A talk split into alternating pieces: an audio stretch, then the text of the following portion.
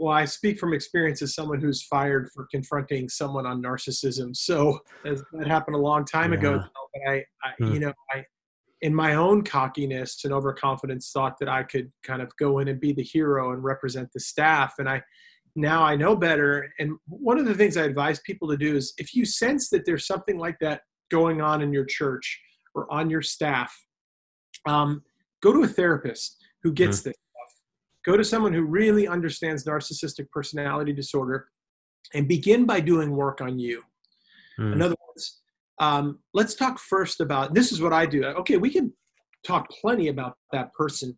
Let's talk about what you've been experiencing and how this has impacted you. And believe it or not, what this often gets to is I've been sitting under his teaching for seven years and I feel so confused. You know, mm. uh, some days I feel like I hear his teaching. I think, man, I'm just, you know, I'm just secondary. As a woman, I'm just secondary. Like I'm just, uh, I've realized over the years that I've worked and worked and worked and it's never enough for him or whatever it is. And you begin to realize like this, there's a lot that's going on inside me. Came up from all the struggle. We still in trenches. There's no tomorrow. Tighten up like some riches. See it all on my skin. It is, so I'm grinning. Get happy for my own people.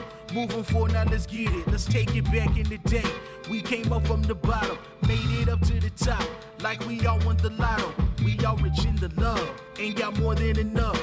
It can spread the whole masses. Just trust me, this not a bluff. Just know you're worth it, don't settle. We not wasting no time, but we can't get it back. Oh yeah, we gon' be fine. We moving like we on Broadway. Hello, people, and welcome back to the What If Project podcast. My name is Glenn, and this is episode number 123. And uh, we are all done with our Hell series. How did you like that? What did you get out of it? Have you listened? Have you listened to all the episodes? Uh, one or two of the episodes? Bits and pieces of all of the episodes? Uh, I had a lot of fun with that series. Uh, we had been planning it, ooh, since uh, maybe la- maybe early this year, like January, February. Started to kind of brainstorm the idea. Started recording for it like in March. Uh, so I sat on some of those episodes for a long time to release them in uh, September and October, but I felt like it was a really important series, and uh, I hope that you got a lot out of it. I hope it was a uh, benefit for you, a blessing for you, maybe a perspective game changer for you. I wanted to continue it. I thought about doing a few more episodes, uh, especially maybe re releasing a couple because uh, earlier in the podcast, the life of the podcast, I'd interviewed Brian Zahnd. He talked a little bit about hell. Brad Jersak, a little bit about hell. So I thought about like re releasing those episodes with a little bit of uh, maybe side commentary uh, from myself, but I thought that eight weeks of hell was, was enough uh, and that we could maybe move on to something else. And maybe we'll revisit the topic later uh, for sure.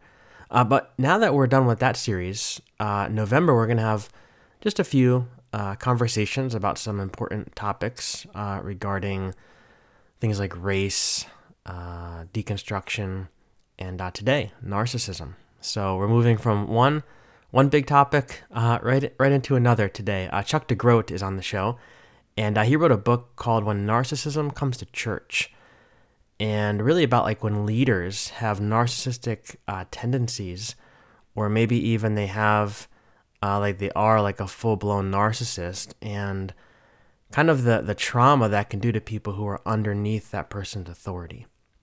And so he wrote a whole book about this.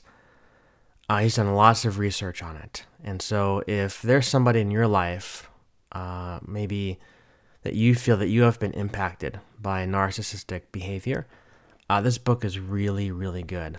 Um, it's obviously for really for like churches and uh, churches who are kind of navigating through this, or maybe like a congregation that has been uh, wounded by a narcissistic, uh, you know, leader um, things like that. But I, I read this book and I found it very helpful because narcissism is like a huge word, a buzzword these days that I feel like a lot of people throw around.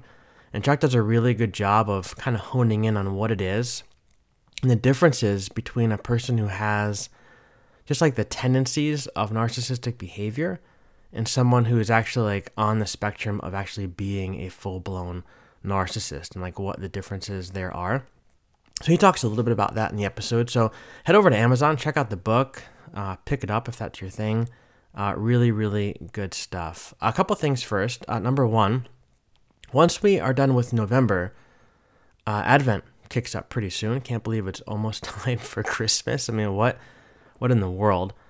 Uh, Advent will kick up. We're doing a series called "Good News for All People," and uh, the series is already recorded, and it is it is awesome.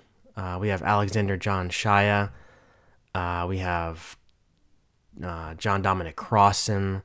We have the Naked Pastor coming on. Uh, we have Bruxy Cavey coming on. We have so many good people with so many good things to say, and it is a a message of good news. And I think that as we end 2020, like right now, I'm recording this intro two days after the election. We still have no idea what's going on. Uh, 2020 has been a roller coaster, and uh, I feel like we could all use some really, really good news. And uh, that's what this series is about. So look forward to that. Once we hit January, uh, we head into season four of the podcast. And uh, we're going to start off with a series on mental and emotional health. And uh, I'm actually taking some space from my own mental and emotional health these two months.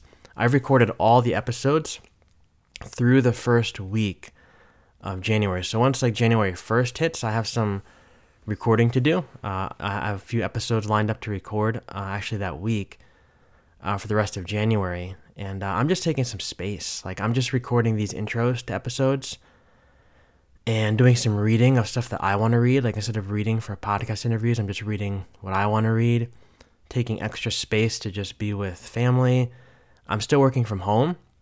I've worked for Apple for 10 years, so that's been that's 9 years of holiday at Apple. Uh, sometimes 12 or more hour shifts. Uh, the week before Christmas is like a week of exhaustion. So it'll be busy from working from home, but I get to be home. And I've never had that. Like, literally, never had a wife and a daughter and been able to be home for the holidays. And I get to do that this year. So I want to take full advantage of that. Uh, I told Jordan that we would decorate her swing set with lights, which she's really pumped about. So we're to put lights on the swing set, lights on the house, do some decorating, uh, all the fun holiday foods, all the things. So uh, we're having a good time here, and I'm just taking some space, just some mental and emotional space. Not writing on the blog, not really writing any Patreon posts, uh, not recording any interviews, just reading what I want to read, dropping a few of these intros, uh, in in the episodes, and uh, that's that's about it. So I hope that as the holidays roll in, you can find a little bit of your own peace um, as as well. But uh, I'm blabbering. Let me let me segue into uh, Patreon. Patreon.com slash What If Project is a place to go to support the show. Uh, the Heretic Shop if you want to buy some T-shirts, hoodies, all the things. I'll put the links to that stuff in the show notes. Uh, special music today is from my friend Young Citizen. Uh, he's a hip hop artist here in Charlotte, North Carolina, doing great and amazing things. So go and check him out, uh, download his stuff, pass it around, all the things. But uh, that said, this is episode number 123, and it's my conversation with Chuck DeGroat. Enjoy. I need your guidance, Lord.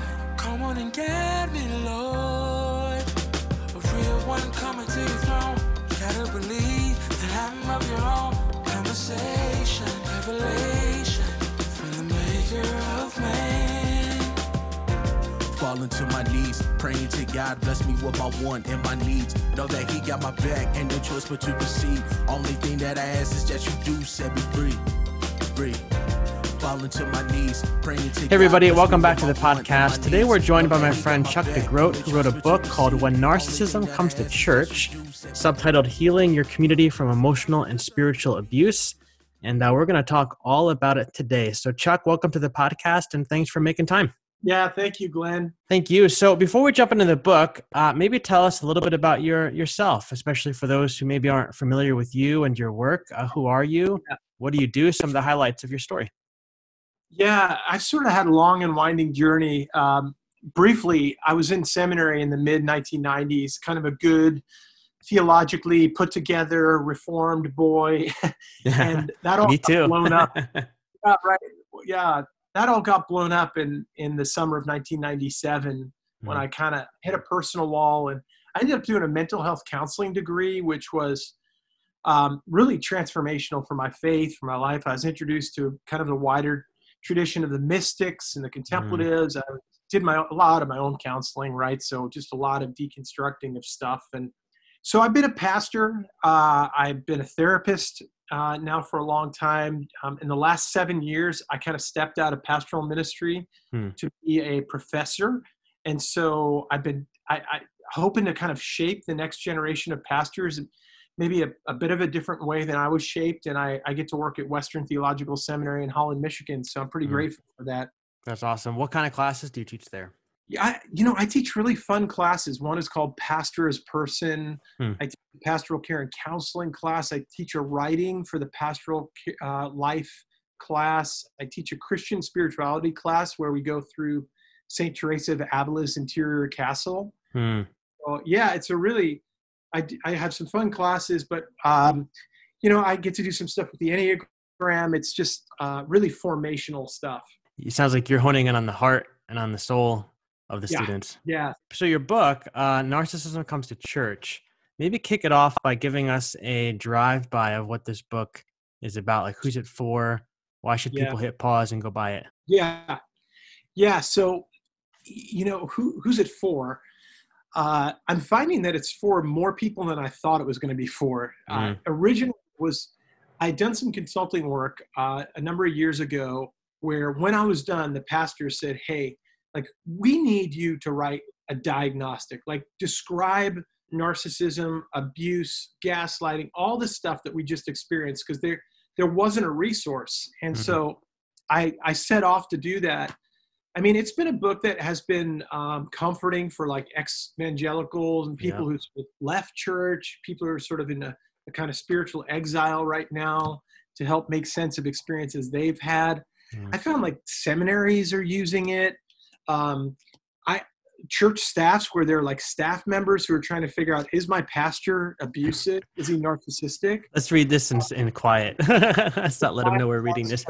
One of those old book covers over it. Right. You know, um, so you know, I, I'm I've been pretty gratified by kind of kind of the wide range of folks who've read it. So uh, this is maybe let's start with an obvious question, but you just kind of touched on it. But can you define for us what exactly is narcissism? And I ask that because I feel like I feel like narcissism is sort of a, a buzzword these days, and narcissist seems to be something that people quickly label others as, especially if they don't like that person.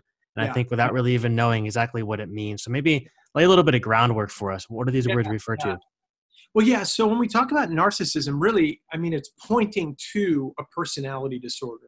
Mm. Uh, and so we use it casually. You know, that's so narcissistic. But uh, the serious conversation we have to have is when we're dealing with narcissistic personality disorder, mm. where you, you begin to see like all the clinical manifestations of the grandiosity and the entitlement and the egocentricity mm. and the hmm. destructive relationships and the incapacity for empathy.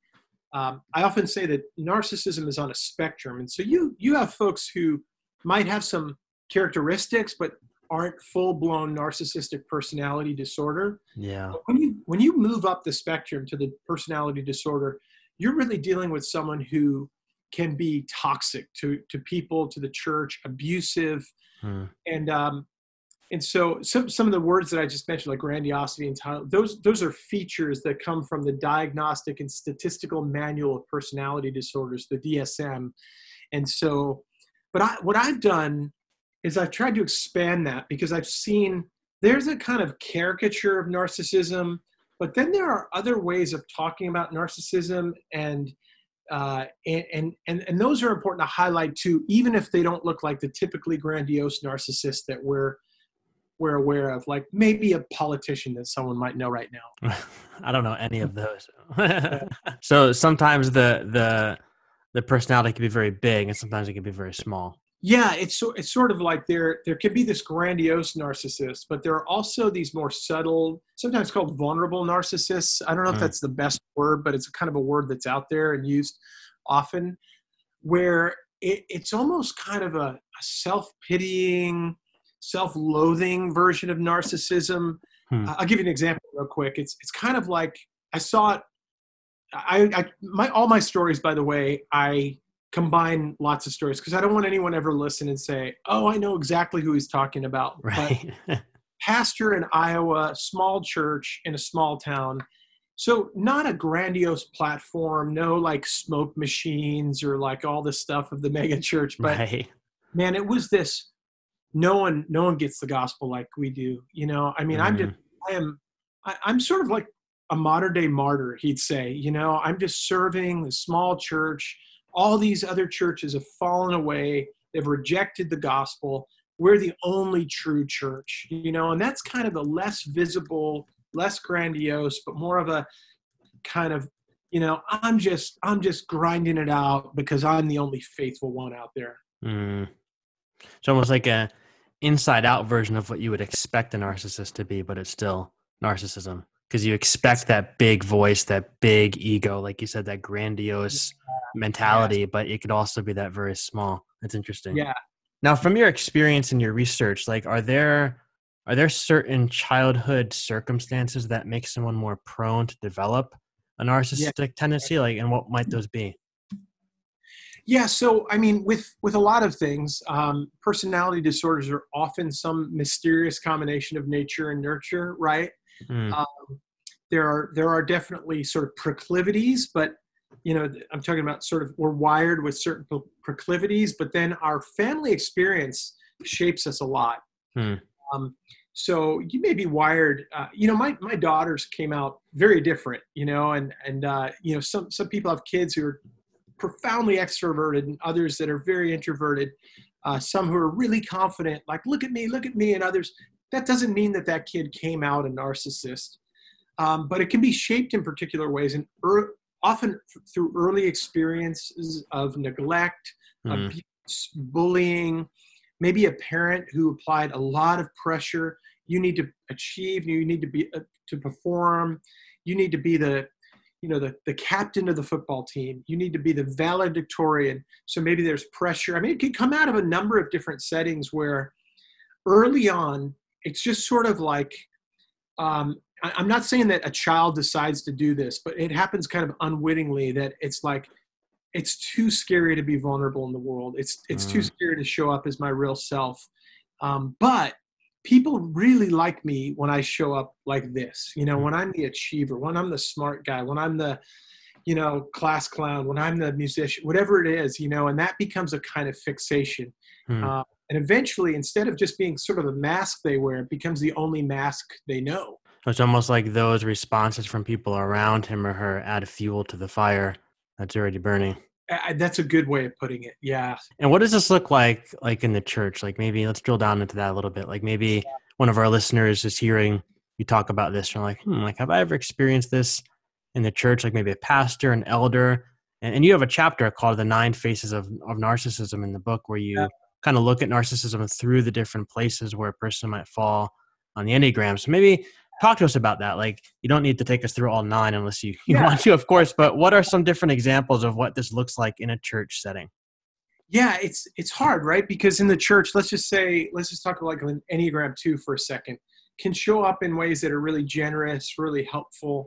But if your whole identity is around, I am helping you to to meet unmet needs in me, and you better you better recognize all I've done for you, you know, mm. and so you show up as a kind of what my friend Michael calls a benevolent narcissist. Mm. Um, I, I'm the I'm the biggest giver in the room, you know, and if uh, and when when people don't notice that, this person begins to become extraordinarily resentful and mm. passive aggressive. Well, then that might trend a little closer to narcissism than the kind of like benignly helpful you know woman who works behind the welcome center and serves coffee you mm-hmm. know um, or you know the enneagram 3 like a, a, confident leader isn't necessarily a narcissist but a person whose only self is their stage self mm.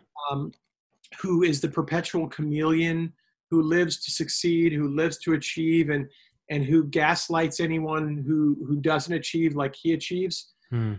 then they're on the narcissistic spectrum or uh, so so I you know I, you're right. I go through every one of the numbers. Um, you know I, I I talk about some of them that people might not expect to look as narcissistic, like the Enneagram Nine or maybe the Enneagram Six.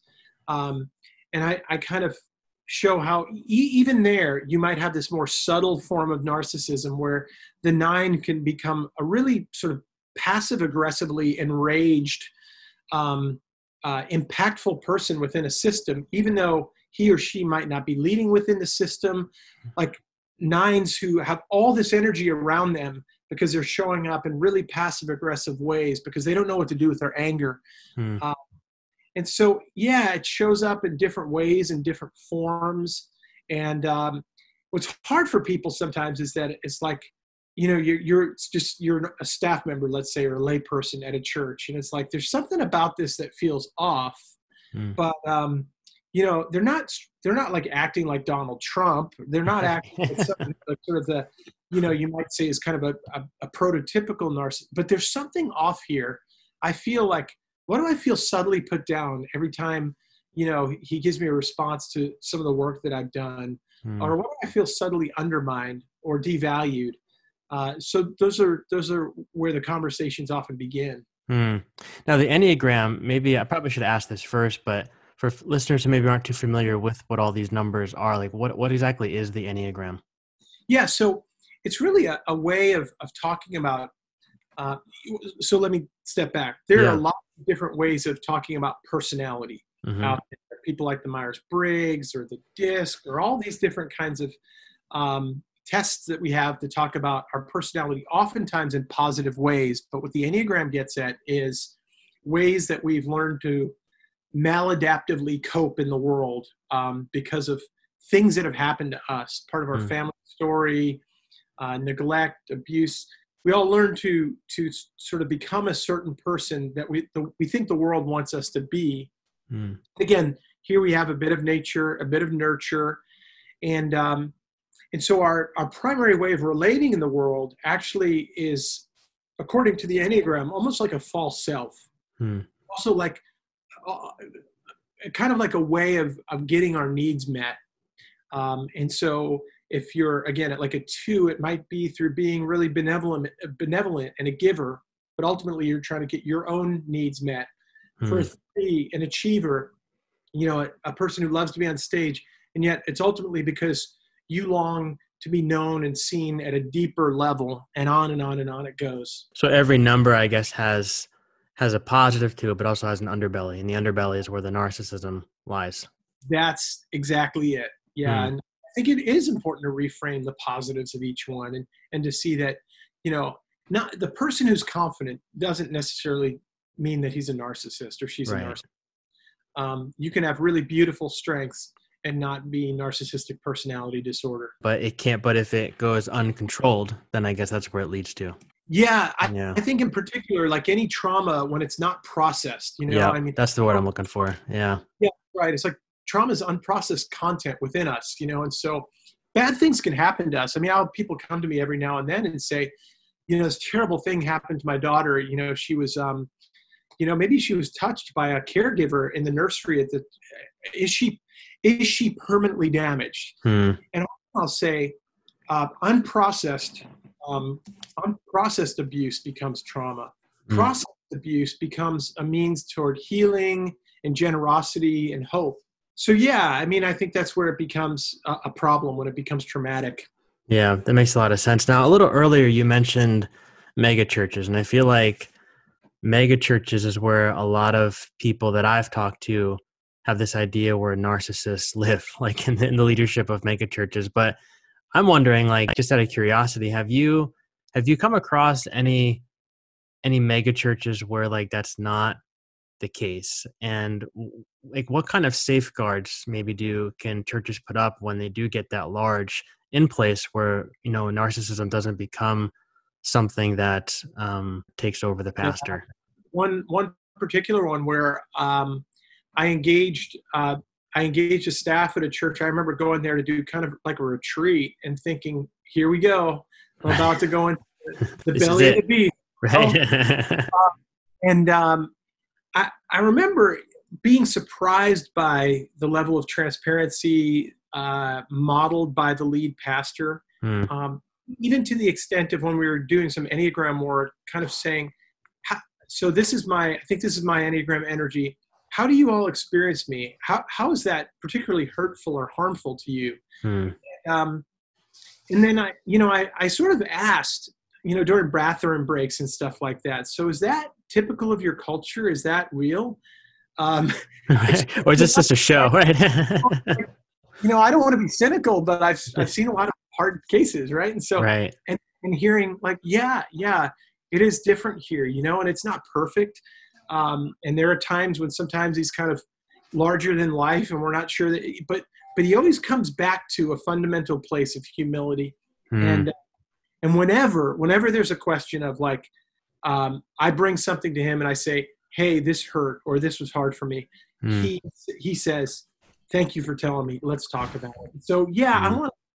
I, I've you know, I I uh, I, I mean, I struggle sometimes with the church. I mean, I it, just to be honest. I mean, I've been a I've been in church my whole life. I just turned fifty, right? I I teach people how to do church. Right, your job, right?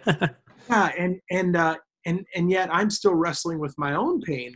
Yeah. Uh, particularly in the midst of this evangelical moment that we're in right now, where it's sort of like, who who are we? You know, um, and so so to see stories like that gives me some hope. So I guess then, like if if speaking to like maybe maybe church planters who are starting a church and maybe they have this vision that it's going to be a really big thing, like maybe would you say that a, a key thing would be to breed things like humility into the culture very early? so that you yeah. practice that on a much smaller level so when it does grow large like that's something that you're already doing on a regular basis yeah i love that i love that i mean mm. Do you have people in your life who you can be honest with do you know your own story one of my doctor of ministry students right now that's kind of like a degree that you do after you've been a pastor for a while sure and, um, he's doing uh, kind of like an autobiographical doctor of ministry project on mm-hmm. his shame as a church planter and is beautiful. Oh wow. And what he's talking about is like I went in with all of the metrics to be a successful church planter, you've got to hit this number. You know, on your your day of your launch, you've got to be at this number because expect that it's going to be half the next week, yeah. and then you got to be at this number in the first year.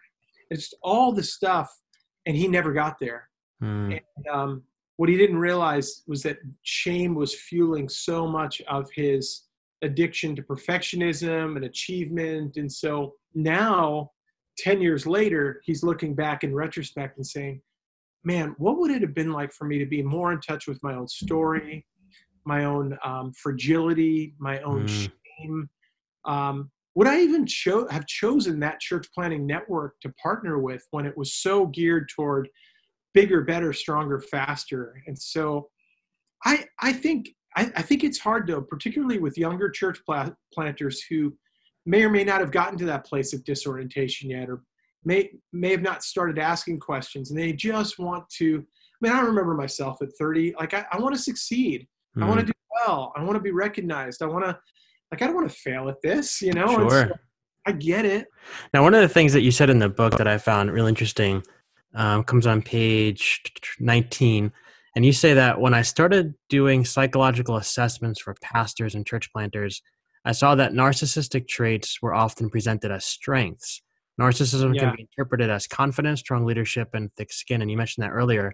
But I guess my, my question there is if someone has like these traits or tendencies and they're made aware of them through an assessment or maybe through counseling, something like that, and they're willing to work through them because that's obviously huge can they yeah. harness those tendencies and actually flip them and use them for good like can narcissism ever evolve or mold into something that's actually useful for the church yeah you know i, I would say um, where i'd make the distinction if it if it's full-blown narcissistic personality disorder um, many people don't come back from that i mean that mm-hmm. we're, we're talking about something where we're years and years of work mm-hmm. uh, with therapists and um, in the context of other relationships. I mean, so, but if someone's on the narcissistic spectrum mm-hmm. and you're beginning to see some toxic characteristics show up, you know, I do think that uh, as you were sort of hinting at, and as I often talk about with church planting, um, a lot of the things that they're looking for in a church planter match up really well with what church planting assessments look for, right. uh, for better or for worse. And so, you know, I, I remember sitting with uh, a woman who uh, she had she had kind of gained a bit of a following. She was a, a Bible teacher, and she was beginning to sort of believe the press. Hmm. I don't think she was narcissistic personality disorder, but um, she was preaching and teaching in a variety of different settings, and um, she pretty well branded herself. And um, she had someone come to her and say, kind of black and white, like this is just narcissism. Like whatever you are right now, it's all bad. And so we had to do a lot of work sort of teasing out what about this is beautiful and reflective of your core character and your really good gifts. And what about this is motivated by um, maybe some of that shame and anxiety, which leads to egocentricity. And as we poked and prodded around her story, we realized that, yeah, there, there is a part of this where it's like, I'm the first woman in my family to actually have a voice. Mm. And, um, and uh, I, I, won't I won't say it the way I normally say it, but but it mm-hmm. was sort of like "f you, world." um, I'm gonna I'm I'm gonna take my place in the world, damn it. Mm. Um, and then she realized, you know, I'm operating out of my pain still, mm. and so um, as she worked through some of that, she was like able to continue to do the work that she was doing, but now from a place of greater centeredness. She began to engage some of the more contemplative spiritual disciplines, and um, and so yeah, I think these things can be transformed, and I believe in transformation. I just yeah. think when we're talking about full blown narcissistic personality disorder, that's when we need to mitigate the damage. We need to get that person sort of outside of the church hmm. into a place of healing. That's when I become protective of the church, of the flock, so to speak, you know, because I, I suspect at that point there has been gaslighting, emotional abuse, spiritual abuse, maybe more. Yeah. I guess that's that's a huge dis- distinction to make then that even I I think have been unaware of is that there is narcissistic tendencies, but then there's like you said a full blown yes. narcissism, and yeah. that the one is a actual real psychological condition, whereas the other one is more just personality tendencies that somebody might have. Would that be a, a accurate way to say it? That's right. It's where you know we we can joke around with one another, and you know a buddy of mine who like right when the book came out, and I was doing a few things for it. He's like, "Oh, don't be a narcissist now," right? and uh, joke around about that. But I, I would hope that you know if if my friends notice that this is a all-consuming pervasive pattern in my life mm. that that would be called to my attention right so i mean there are there are things that we do that are motivated by ego and mm-hmm. we all do it um, and and so but the, the example i like to give sometimes though is like when my daughter was five she learned to do cartwheels and she used to say daddy daddy look at me i'm doing a cartwheel but like if you're 50 years old and you're saying look at me look at me i preached a great sermon mm. that that's a problem. Yeah. yeah. Now what would you say to people who maybe somebody's listening maybe they're on staff at a church or maybe they have somebody in their life who they feel at least has these tendencies? Like what what are some delicate ways to go about addressing this? Because i imagine you don't just want to approach this person and say well you're a narcissist so you need to deal with it because that's obviously not going to lead anywhere good. But like what are some helpful tips you might have for people listening who feel this this is an issue in their church and they want to try to address it yeah well i speak from experience as someone who's fired for confronting someone on narcissism so that happened a long time yeah. ago but i, I hmm. you know i in my own cockiness and overconfidence thought that I could kind of go in and be the hero and represent the staff. And I now I know better. And one of the things I advise people to do is if you sense that there's something like that going on in your church or on your staff, um, go to a therapist who gets mm-hmm. this. Go to someone who really understands narcissistic personality disorder and begin by doing work on you. Mm. In other words, um, let's talk first about this is what I do. Okay, we can talk plenty about that person. Let's talk about what you've been experiencing and how this has impacted you. And believe it or not, what this often gets to is I've been sitting under his teaching for seven years and I feel so confused. You know, mm. uh, some days I feel like I hear his teaching I think, man, I'm just, you know, I'm just secondary. As a woman, I'm just secondary. Like I'm just, um, you know, or uh, I've realized over the years that I've worked and worked and worked and it's never enough for him or whatever it is. And you begin to realize like this, there's a lot that's going on inside me. And so I think it oftentimes requires um, at least one person to begin doing the work. And then if there are other people who are willing to do the work, that's great. And if there's a core that can begin to sort of manifest some influence within the system, and that can look like lots of different things and lots of different kinds of denominational systems and networks and stuff, then maybe you can begin to have a larger conversation. But but only as a group of people, only as a team. I mean, if if you remember um, at Willow Creek Church, where there were a group of women who uh, who brought concerns about mm. about senior pastor. Um, it wasn't just a single woman, but it was a group of women who'd done some work, who'd asked some hard questions, and who had the capacity to step in with some some emotional resiliency, knowing that they were going to take some fire for doing what they did. Yeah, I think that's an important point that you bring up. That you you I, f- I think you said you you begin by doing the work on yourself before you start really addressing the person that you have the issue with. And I would imagine that's important because, like, correct me if I'm wrong, but if you're told over and over again by someone over you on your sta- on, on staff, like the pastor, that you're not worthy, you're not good enough, whatever, then you could probably almost try to over compensate and push that shame aside and almost develop those tendencies yourself in terms of narcissism. Would that would that be accurate? I think so. I think when yeah. you when you um, refuse to deal with your own stuff, hmm. um, there's a, a, really fascinating CIA profiler who's written on this since the late 1980s. His name is Jerrold Post, and he talks about mirror hungry narcissists. Like the mirror hungry narcissist is like the lead pastor, hmm. who you know the congregation is his mirror, her mirror, and then there are ideal hungry followers who they, they don't pay attention to what's going on inside them. Rather, they idealize. I think this is happening in our country right now. This is the strong man we needed. This is the leader. This is the follower after God that our church needed. Whatever it is, you know, it's like the strength sometimes, even the bullying strength, is seen as like this is someone who will finally kind of speak against the forces of the world or yeah. culture or you know the the democrats or whatever it is you know mm-hmm. in the moment and i think that's when it gets really scary for me is when because this ideal hungry narcissistic pattern is a kind of um, mirror form of narcissism now you're certain now you're walking around talking about these things from a place of great confidence and great grandiosity because you're you're you've leached yourself to the leader and you're living from that jet fuel that's yeah. pretty yeah. It's almost like you're feeding off the narcissism yourself. That's exactly it. Yeah. Now you talk later on in the book, and I want to kind of land here for a little bit of time, um, but about the importance of churches, uh, seminaries, denominations prioritizing the health and the uh, well-being of their pastors that they're they're training, and creating space for them to do what you call their their shadow work. So talk to me a little bit about about that. Like in your experience, do do seminaries train pastors with emotional health at the forefront of their education? And when they leave seminary, they go to churches. Um, in your experience, do churches kind of like leave, like also create that space for pastors to continue that work? And like, why is this such an important thing yeah. to be talking about? Yeah.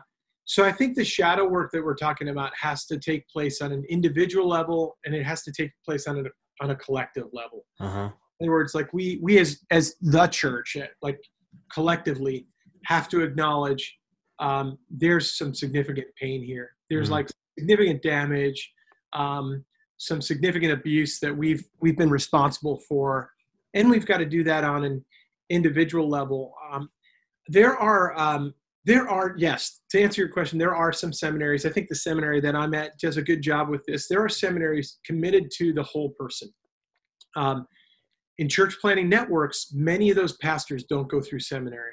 Yeah. Uh, they go through like lay training programs. They never do any kind of significant shadow work. So mm.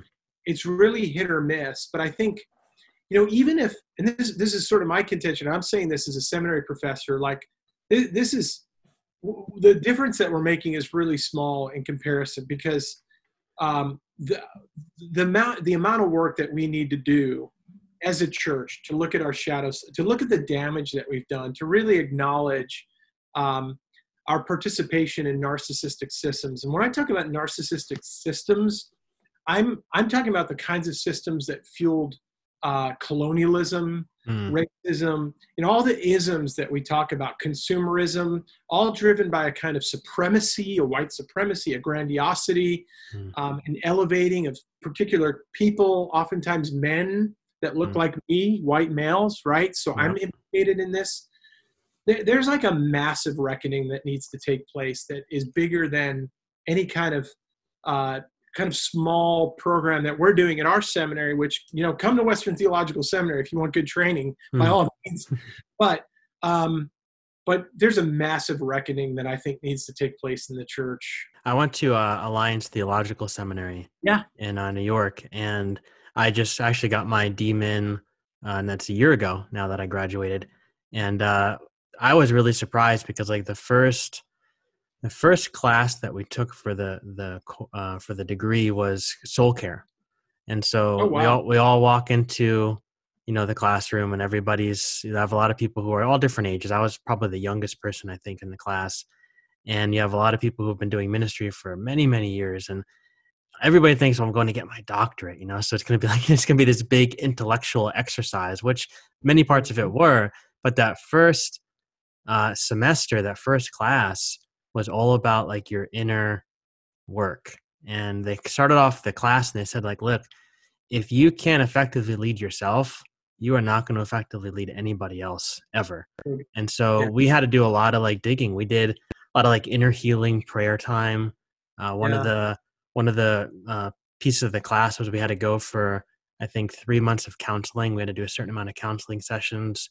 We had to do like a grief journal where we kind of grieve through some of our past hurts and wounds and stuff. And like, I feel like if I didn't have that class, there's no possible way that I would be where I am today. Like, that class helped me unearth so much that I didn't know was there. And I, I can't overemphasize enough, like, the importance of that work. Oh, that's so good. And that's so rare. I mean, but yeah, uh, you know, I, I'm so grateful that you did that. It's, it feels like, man, if that could just be magnified out, um, many times over, may, maybe we begin to see some differences. But I mean, I know you've seen this, and I've seen it. There's a lot of resistance to that kind of work too. Yeah, uh, huge. Uh, under the guise of navel gazing, under the guise of you know these kinds of contemplative disciplines, or just New Age mysticism. Like there's just for every good thing that we have out there, we get this pushback. You know, yeah. so um, we've got we've got work to do. But I think it begins with in smaller communities of people who are actually living into these realities you know? And i think your podcast sort of creates a space for that for people. I don't know i mean i don't know who the, who's listening today but i mm. i think probably your listeners are like eager for a place where they can feel normal you know? Yeah uh, absolutely. And i think uh, it's important to you know the work continues right? Because like for me it wasn't it didn't just stop in that class. It's not like i went through that whatever three four month class whatever it was and then all of a sudden I'm good now. no, it's it's like it's it's ongoing work, and you have to integrate different things into your your daily life, and so it's the, the process is never ending. Yeah, that's right. That's right. So, last question: uh, What can somebody do who maybe they've been uh, victimized by narcissistic abuse? They've been they've experienced it in the church. Uh, maybe it's somebody who just had the tendencies. Maybe it was full blown narcissism, whatever it is. But they're they're hurting today, and yeah. they don't feel like they could ever step foot in a church again because of the really real trauma that they've experienced at the hand of these people. Uh, like, wh- what is your advice for them to begin to pursue healing? Yeah, well, I mean, I think first things, just g- given what you said, um, don't step foot in the church right now. Mm. Uh, go and address your trauma. Um, I think sometimes we we who have grown up in the faith are so driven by guilt that it's like, gosh, if I don't go to church, yeah. I'm kind of on, the, on the outs with God, you know.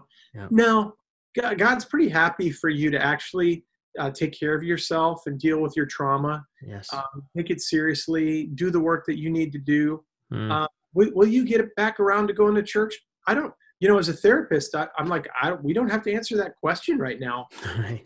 We, we just need to take seriously what's going on with with you right now and uh, how you've been impacted and what you need to do to heal. Mm. That's often a journey, as you know, that is um, it's messy, it's disorienting.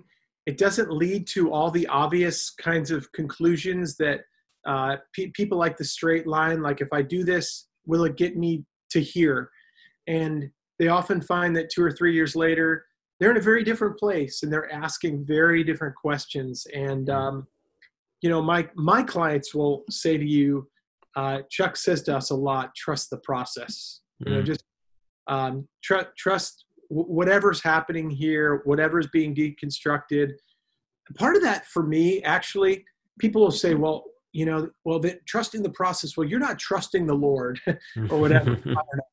and I, I, I will say that the attribute of God that uh, I did not learn about in seminary, but that I believe deeply, is that God is secure. Like mm-hmm. God is the most deeply secure. God is not like like in the prodigal son story, not like um, you know checking his phone to see where the prodigal is, you know, on the Life 360 app, you know. Hmm. God is secure. Like it's okay. It'll mm-hmm. unfold in the way it's going to unfold. Like I've got it all. I love you. Um, do your work. It's going to take a while. Maybe you have to step out of church. Maybe you're going to st- stop tithing for a season. Wh- whatever it is, mm. um, I'm not waiting, like looking at my watch saying, you better be back soon or else I'm going to count this against you. And so yeah. I think it's often that vision of the vastness of God's love that people are just not familiar with. It's it's often some obligation, some requirement yeah. uh, that sort of derails the work that they really need to do. Yeah. I mean, does that resonate with your experience? Uh, huge because like I think of, I mean, my, my wife and I haven't been to church in probably a you know, year and a half now. And it's not yeah. like we experienced any kind of, you know, any kind of traumatic experience or abuse, but just some of the theologies that we were getting, yeah. just not yeah. sitting well with us. And I think that that in itself created its own sort of trauma.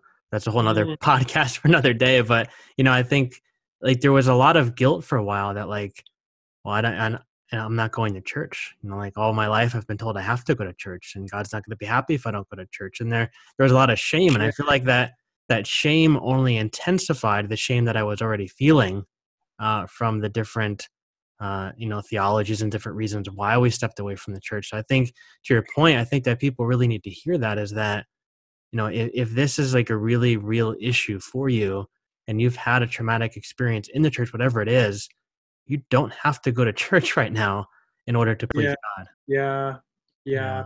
I think that's really freeing for people to hear. Yeah, I think it is too. Thanks for sharing that. I mean, I resonate with that deeply myself, and and uh, I'm I'm grateful that you're sort of again creating a context here for people to have these conversations to listen in on these kinds of conversations. Maybe it just kind of validates what they're feeling today. Yeah i think that just this whole conversation can help people put language on feelings they maybe don't have the language for but it can help them kind of develop it kind of process through their their stuff. Right yeah. Well chuck this has been really helpful uh, but we're just about out of time and i'm on a lunch break for work working from home so i gotta clock back in in, in a few minutes. But uh, thank you for taking the time to chat with me um, before yeah. you go though, can you tell people where to where to find you online? Where can they connect with you? Yeah, so uh, easiest way is chuckdegroat.net. So that's Chuck D E G R O A T dot net, and um, yeah, there's resources there, books, newsletter, stuff like that. Um, hopefully helpful. Plus uh, some writings on narcissism there too. So awesome. Well, we'll do yep. this again sometime because I have some more questions for you about other things as well. Good man. Awesome, Chuck. It. Thanks so much. Yeah. Wish I had a mansion. Wish I was dressed something fancy. Uh, wish I on a pot on go with the rainbow by the Tom Clancy. Uh, wishing I had no debt. Maybe then I can't flex. Go ahead and run, I'ma check. Wish I had no Uncle Sam most beating on my chest. Wishing for my people. Uh, wish I had more better leaders. Have enough to make our own land. Name our own beach and we bring our own sand. Where we live is so bland. So much we're high on demand. Tiptoe around doing high lows. Feel like James Brown, love we going here to dance. Let me talk. At the end of the day, we know who's at a fault. We got our hands up, ready for a box. Undisputed got the own lock. Champion. Go ahead, call the ambulance. So we said our own ambience. Dub TTG, train to go. Let's talk, no rambling. Wishing I had something foreign. Wishing I had something foreign. Knowing that I can afford it. Knowing that I can afford it. It's real love, it's real love. But I just ignore it. It's all love, it's all love. But I just ignore it. Wishing I had something foreign, wishing I had something foreign. Knowing that I can afford it, knowing that I can afford it. It's real love, it's real love, but I just ignore it. It's all love, it's all love, but I just ignore yeah. it. Wish I had red bottoms on my feet, everything falls on me. Then I start clicking my heels to the ride, did this beat neat, ever wanna follow my speed? Let's close those more keys. Hey. Carolina Rose on freeze. Hey. Wishing I could fly to the keys. Hey. That will be more free. Something in my mind hit the dough. Put on my fresh fit. Uh. Turn Sir Charles, let's go. We about to go and get it. Uh. Let me talk. At the end of the day, we know who's at the fault. We got our hands up, ready for a box. Undisputed, got your own lot. Champions. Wishing I had something foreign. Wishing I had something foreign. Knowing that I can afford it, knowing that I can afford it. It's real love, it's real love, but I just ignore it. It's all love, it's all love, but I just ignore it. Wishing I had something foreign, wishing I had something foreign. Knowing that I can afford it, knowing that I can afford it. It's real love, it's real love, but I just ignore it. It's all love, it's all love, but I just ignore it.